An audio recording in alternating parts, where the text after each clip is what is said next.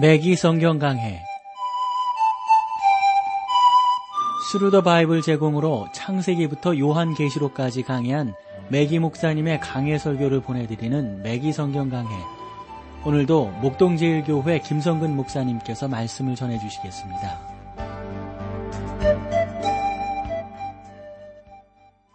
시청자 여러분 안녕하셨습니까? 맥기 성경 강해 자 오늘도 여러분들을 오바디아서로 모시겠는데 우리가 지난 시간에 오바디아서를 이렇게 쭉 살피면서 왜 하나님께서 에돔을 미워하시는가, 에돔을 멸하셨는가에 대해서 여러분들과 함께 나누었어요. 오늘 오바디아서 두 번째 시간을 갖게 되는데 2절 말씀부터 오늘 나눠보도록 하겠습니다.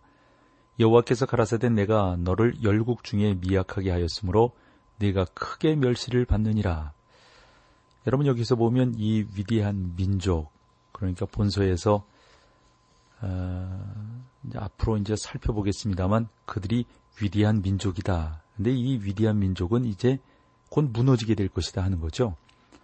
오바디아는 미래를 내다보는 예언을 말했지만 오늘 우리의 시점에서 보면 그 예언이 성취되어져 있는 우리는 뭐 벌써 예전에 다 지난 것들을 지금 보고 있는 것 아니겠어요? 그런 사실들을 보고 있음을 여러분들이 좀 기억하시면서 놓치지 말고 함께 했으면 좋겠다 하는 거죠. 그래서 하나님의 심판을 자초했던 에돔. 왜 에돔 하나님께서 그렇게 했는가? 먼저 우리가 지난 시간에 살폈던 것이 이 에돔은 이 에서를 통해서 만들어지게 되잖아요. 에서는 영적인 사람이 아니라 육적인 사람이라고 하는 것을 지난번에 살펴보았고 또 이제 3절부터 보면 왜 하나님께서 에돔을 심판하시는가 보았더니 큰 죄악이에요. 무엇인가 보자고요. 3절 보십시오. 바위 틈에 거하여 높은 곳에 사는 자여 내가 중심에 이르기를 누가 능히 나를 땅에 끌어내리겠느냐 하니 너의 중심에 교만이 너를 속였도다. 그러니까 무엇이 이 애돔을 망하게 합니까? 그의 죄악이 뭡니까? 그것은 교만입니다. 너희 중심에 교만이 너를 속였도다. 하나님의 애돔을 미워하신 것은 무엇 때문인지 여러분들이 분명히 아시겠죠? 그것은 교만 때문이었습니다. 내가 이렇게 말하자면 어, 많은 아마도 독자들이 이렇게 또 우리 시, 어, 청취자들이 아마 질문을 하지 않을까 싶은데 이런 거 있잖아요. 그것이 전부인가 말이죠. 물론 교만이 나쁘지만 그토록 그 교만이 무서운 심판을 받을 만한 것인가? 예? 이런 질문을 여러분들이 아마 던지실 수도 어, 있으리라고 봅니다. 나쁜 것은 알지만 그렇게 하나님께서 정말 진노하실 만한 아주 멸망받을 만한 그러한 아주 안 좋은 것인가 하는 것이죠. 오늘 우리가 죄와 관련된 사실들 속에 얼마나 깊이 빠져 있는지를 설명하면은 아마 여러분들이 놀라지 않을까 싶습니다. 여러분들 요즘 세상만 보더라도 우리가 정말 이 세상이 얼마나 죄악된 것에 물들어 있는가, 정말 찌들어 있어서 죄가 죄로 구별되지 아니하는 그런 시대 속에 우리가 살아가고 있다고 해도 과언이 아닙니다. 저는 여러분이 어, 정말 그 죄짓고 올바르게 살지 못하는 그런 교만한 사람들에 대해서 여러분들이 여러분들의 교회에서 온전치 못하고 그런 사람들이 하나님의 교회를 더 힘들게 하고 어렵게 한다고 하는 사실들에 대해서 아마 동의하리라고 생각합니다. 또 제가 여러분들에게 뭐 이런 식의 이야기를 한번 가정을 해서 던져본다면 누가 지난 시간에 도둑을 도둑질을 하다가 경찰에 이제 걸렸어요. 그래가지고 아, 교회로 연락이 왔단 말이에요. 아, 이 분이 당신 교회 교인이냐? 지난 밤에 이렇게 잡혀왔는데 뭐 이런저런 얘기하다 보니까 당신 교회를 이야기하는데 목사냐고 목사님이시냐고 그럼 와서 좀, 좀 대질 좀 해달라고 어떤 사람이냐고 또 그 집사님 아내는 음, 어, 내 남편이 이러이러한데 가서 도와주셔야 되지 않겠느냐고 또 이렇게 말을 하는 것입니다. 이건 가정이에요, 여러분. 가정이에요. 저는 여러분이 그런 사람이 교회에서 어떠한 대접을 받아야 된다고 생각하시는지 이것을 한번 여러분들께 여쭤보고 싶어요. 그래서 어떤 사람들은 뭐 교회에서 뭐 이렇게 추방을 해야 된다, 뭐 징계를 내려야 된다, 이렇게 말을 할 것이라고 생각합니다. 믿음에 대하여 여러분의 의견에 저도 나름대로 동의를 합니다만 저는 지금까지 아마도 그런 사람들에 대해서 제가 뭐 이렇게 징계를 하고 그런 적은 그런 사람들도 없었지만 그렇게 하지도 않았던 것을 하지도 않을 것을 여러분들에게 좀 말씀을 드려봐요. 그러나 여러분 제가 이런 부드러운 마음만 갖고 있다고 그래가지고 그 사람이 죄가 용서되고 하는 것은 아니잖아요. 저는 그러한 잘못된 것이 있으면 잘못된 것에 대해서 분명히 그로 하여금 회개케 해야 된다라고 말씀을 드립니다. 우리가 용서했다고 그래서 그 사람이 교회에 들어와서 되레 큰 소리 치고 되레 어렵게 하고 되레 많은 것들을 어, 비방하고 왜 어, 나를 그렇게 생각하느냐고 막 이렇게 말을 해버린다면 이것은 적반하장도 유분수죠. 있을 수 없단 말이에요. 교만이라고 하는 것은 어느 면에서 보면 바로 그러한 죄라고 볼 수가 있습니다. 적어도 교만은 밖으로 드러나지 않는 죄입니다. 교만은 밖으로 드러나지 않지만 그 속에선 썩은 것이고 그 속에선 냄새나고 그 속에서는 도둑질하여 훔친 것을 가리우고 감추는 사람과 같다고 볼 수가 있습니다. 하나님 보시기에 교만은 술 취하는 죄보다 훨씬 더 무겁고 무엇을 도둑질하는 그 죄보다 훨씬 더 무거운 것을 우리는 알 수가 있습니다. 이제 성경은 술 취하는 죄에 대해서 많이 말하고 있는데 하나님은 술 취함을 정죄하신다고요. 이스라엘, 바벨론, 알렉산더 대왕, 제국 그리고 로마들이 다 술로서 멸망했다고 그러지 않습니까? 술은 모든 위대한 국가들을 무너뜨렸고 오늘도 많은 사람들을 무너뜨리고 가정을 힘들게 하고 하나님의 교회를 어렵게 하는 것을 볼 수가 있습니다. 그러므로 여러분, 이것이 바로 우리의 생활 속에 적용되는 사실인데 이것은 저와 여러분의 생활이 하나님의 생명의 길에 이어지는 차원에 있기 때문에 세상적인 것, 육체적인 것, 교만한 것 이런 것들과 끊겨야만 되는 그런데 그런데 애돔은 어떻다고요? 이런 모든 잘못된 것의 대표주자로서 지금 우리 가운데 소개되고 있단 말입니다. 여기서 우리는 교만에 대한 올바른 안목을 가질 필요가 있습니다. 교만은 죄 가운데 죄입니다. 교만은 가장 사악한 죄입니다. 성경에서는 무엇보다도 교만을 정죄하고 있습니다. 하나님은 교만을 미워하신다고 말씀하십니다. 에돔이 교만 때문에 망했다면 하나님은 내가 교만 때문에 에서를 미워하느라고 말씀하고 계신 것이 바로 그러한 이유 때문입니다. 자머서 기자가 이렇게 말한 것을 우리가 살펴보게 됩니다. 여호와의 미워하시는 것 곧 그 마음에 싫어하시는 것이 여섯 내지 일곱 가지가 있는데 그래서 하나님이 미워하시는 것들을 목록을 쭉 했는데 그 첫 번째가 뭔지 아세요? 교만의 문입니다. 두 번째는 거짓된 혀고요. 세 번째는 무죄한 자의 피를 흘리는 손입니다. 악한 계교를 꾀하는 마음이고 빨리 악으로 달려가는 발이에요. 여섯 번째 문제 아세요? 거짓을 말하는 망령된 증인. 그리고 여섯, 일곱 번째를 하나 더 꼽는다면 형제를 이간하는 자입니다. 이것을 여러분들이 좀 자문에 살펴보기를 원한다면 자문 6장 16절에서 19절까지를 보시면 알 수가 있습니다. 여러분은 하나님께서 미워하시는 것들 가운데 맨 첫 번째가 무엇인지 제가 강조했는데 들으셨을 거예요. 교만입니다. 교만한 눈을 하나님은 미워하십니다. 사람이 교회 안에 들어와 죄를 범했다는 소문이 난 가난한 성도를 보고 머리를 치켜들고 콧방귀를 끼거나 여인들이 자기의 치맛자락을 휘두른다면 그것은 하나님이 보시기에 술 취한 것보다 더 악하게 보실 겁니다.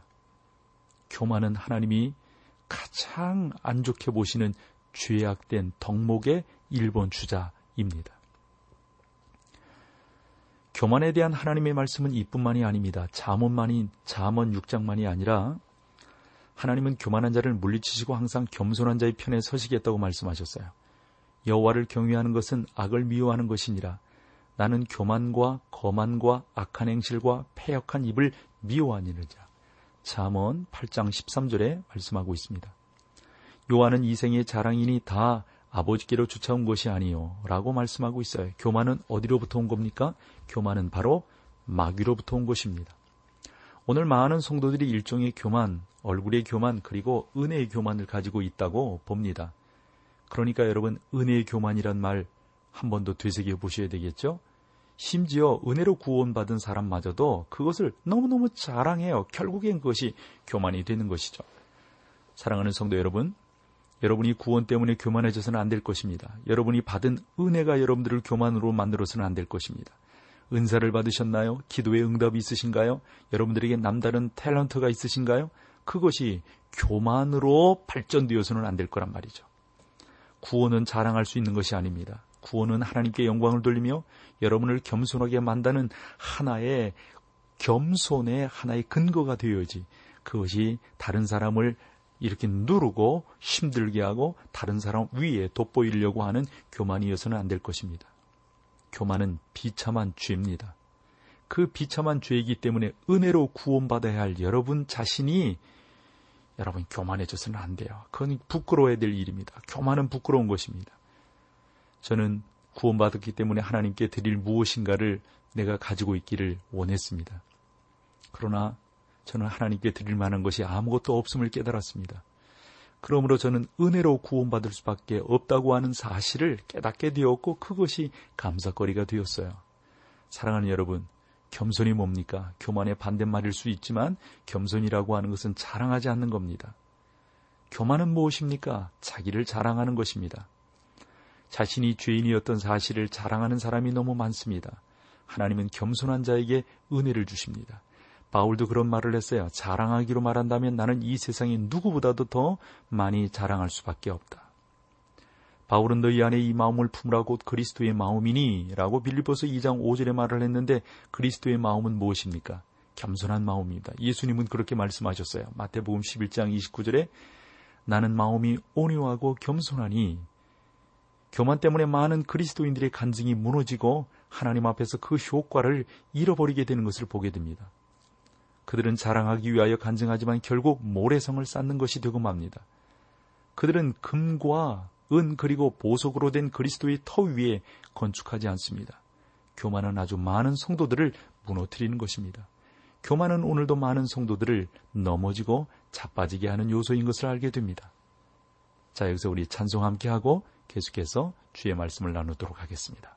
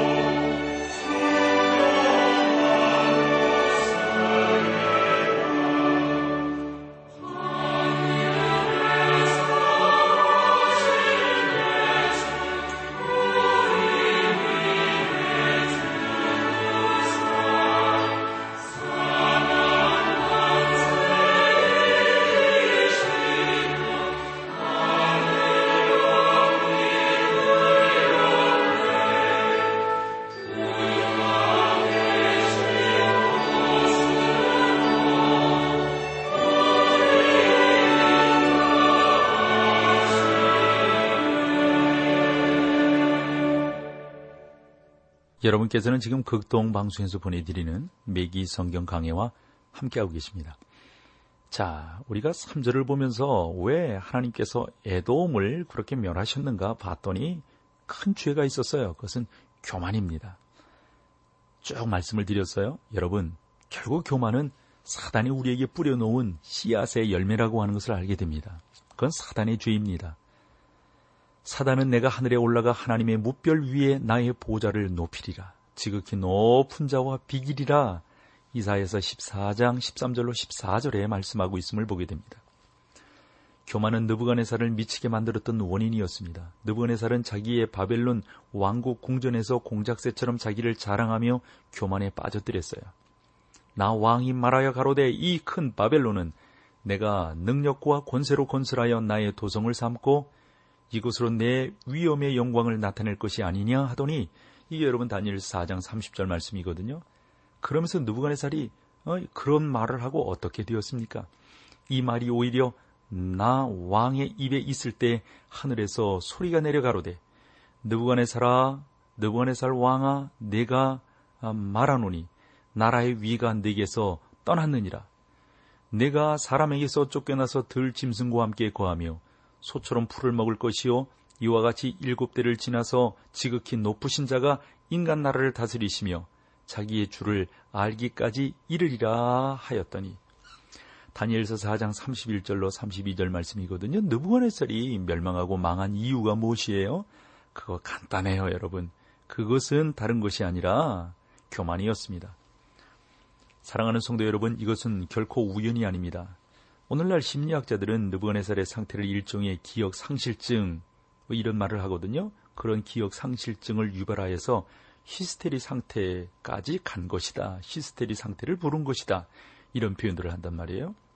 느부갓네살은 자기가 누구인지도 모르고 밖에 나가서 마치 들의 짐승처럼 행동했단 말입니다. 왜 그랬습니까? 사람이 교만으로 가득 찰 때 짐승의 수준으로 전락하기 때문입니다. 하나님은 느부갓네살을 들 짐승의 수준까지 낮추셨습니다. 그러므로 교만은 무엇입니까? 교만의 정의를 여러분 내려보면 교만이란 하나님 없이도 살아갈 수 있다는 생활 태도를 자기 스스로 선포하는 것입니다. 우리는 오바디아서에서 마음의 교만이 마치 자기의 장자권을 멸시했던 에서처럼 에돔 민족을 부추겼다는 사실을 알 수가 있습니다. 먹을 것이 풍성했던 이삭의 가정에서조차 에서는 자기의 장자권보다 죽 한 그릇을 한 그릇이 더 좋았어요. 더 중요했어요. 에서는 하나님께 전혀 관심이 없었습니다.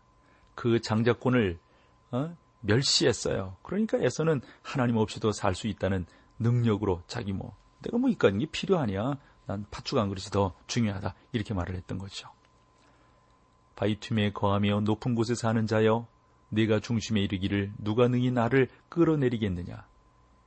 에서는 아주 독특한 곳에 살았습니다. 에서는 돌로 만든 페트라의 성처럼 단단한 바위성에서 살았습니다. 그 바위성은 오늘날까지도 남아있어 사람들이 볼 수 있다고 그래요. 그 성을 본 사람들은 그 크기에 놀란다고 합니다. 그곳은 돌로 빚어진 천연 도시입니다. 그 성은 아주 좁은 출입구로 말미암아 보호를 받고 있었어요. 말 탄 사람이 이리저리 돌아갈 돌아서 겨우 통과할 수 있는 그러한 성이라고 합니다. 그러므로 그 성을 쉽게 어, 다른 적이 쳐들어올 수가 없었어요. 아주 쉽게 방어할 수가 있었어요. 그 성 안에 있으면 안전하다고 생각했습니다. 그것은 마치 세계의 많은 나라들이 금과 은을 맡겨두는 제1국제은행과 같았다 하는 것입니다. 사람들은 그 성이 결코 함락되지 않을 거라고 생각을 했습니다. 바위 틈에 거했습니다. 그들은 큰 계곡 속에 있는 바위로 빚어진 건축물 속에서 살고 있었어요. 그들은 안전했습니다. 적어도 안전하다고 생각했던 것이죠. 에돔 사람들은 독립선언에 서명을 했지요. 그들은 안전에 대한 잘못된 생각을 그러므로 가지고 있었던 겁니다. 안전이라고 하는 것은 하나님과 더불어 하나님과의 관계 속에서 이루어질 때 안전한 것이지 자기들 스스로 성을 쌓고 자기들 스스로 안전하다고 해서 안전한 것이 아닙니다. 그래서 그들은 하나님의 통치에서 벗어납니다. 이게 교만이에요. 그들은 하나님을 배반하고 등졌습니다. 이렇게 되니까 하나님께서 그들을 어떻게 하실까요? 오바데아서 4절을 여러분들이 한번 봐보십시오. 4절 어떻게 하나님께서 그들을 인도하시는가?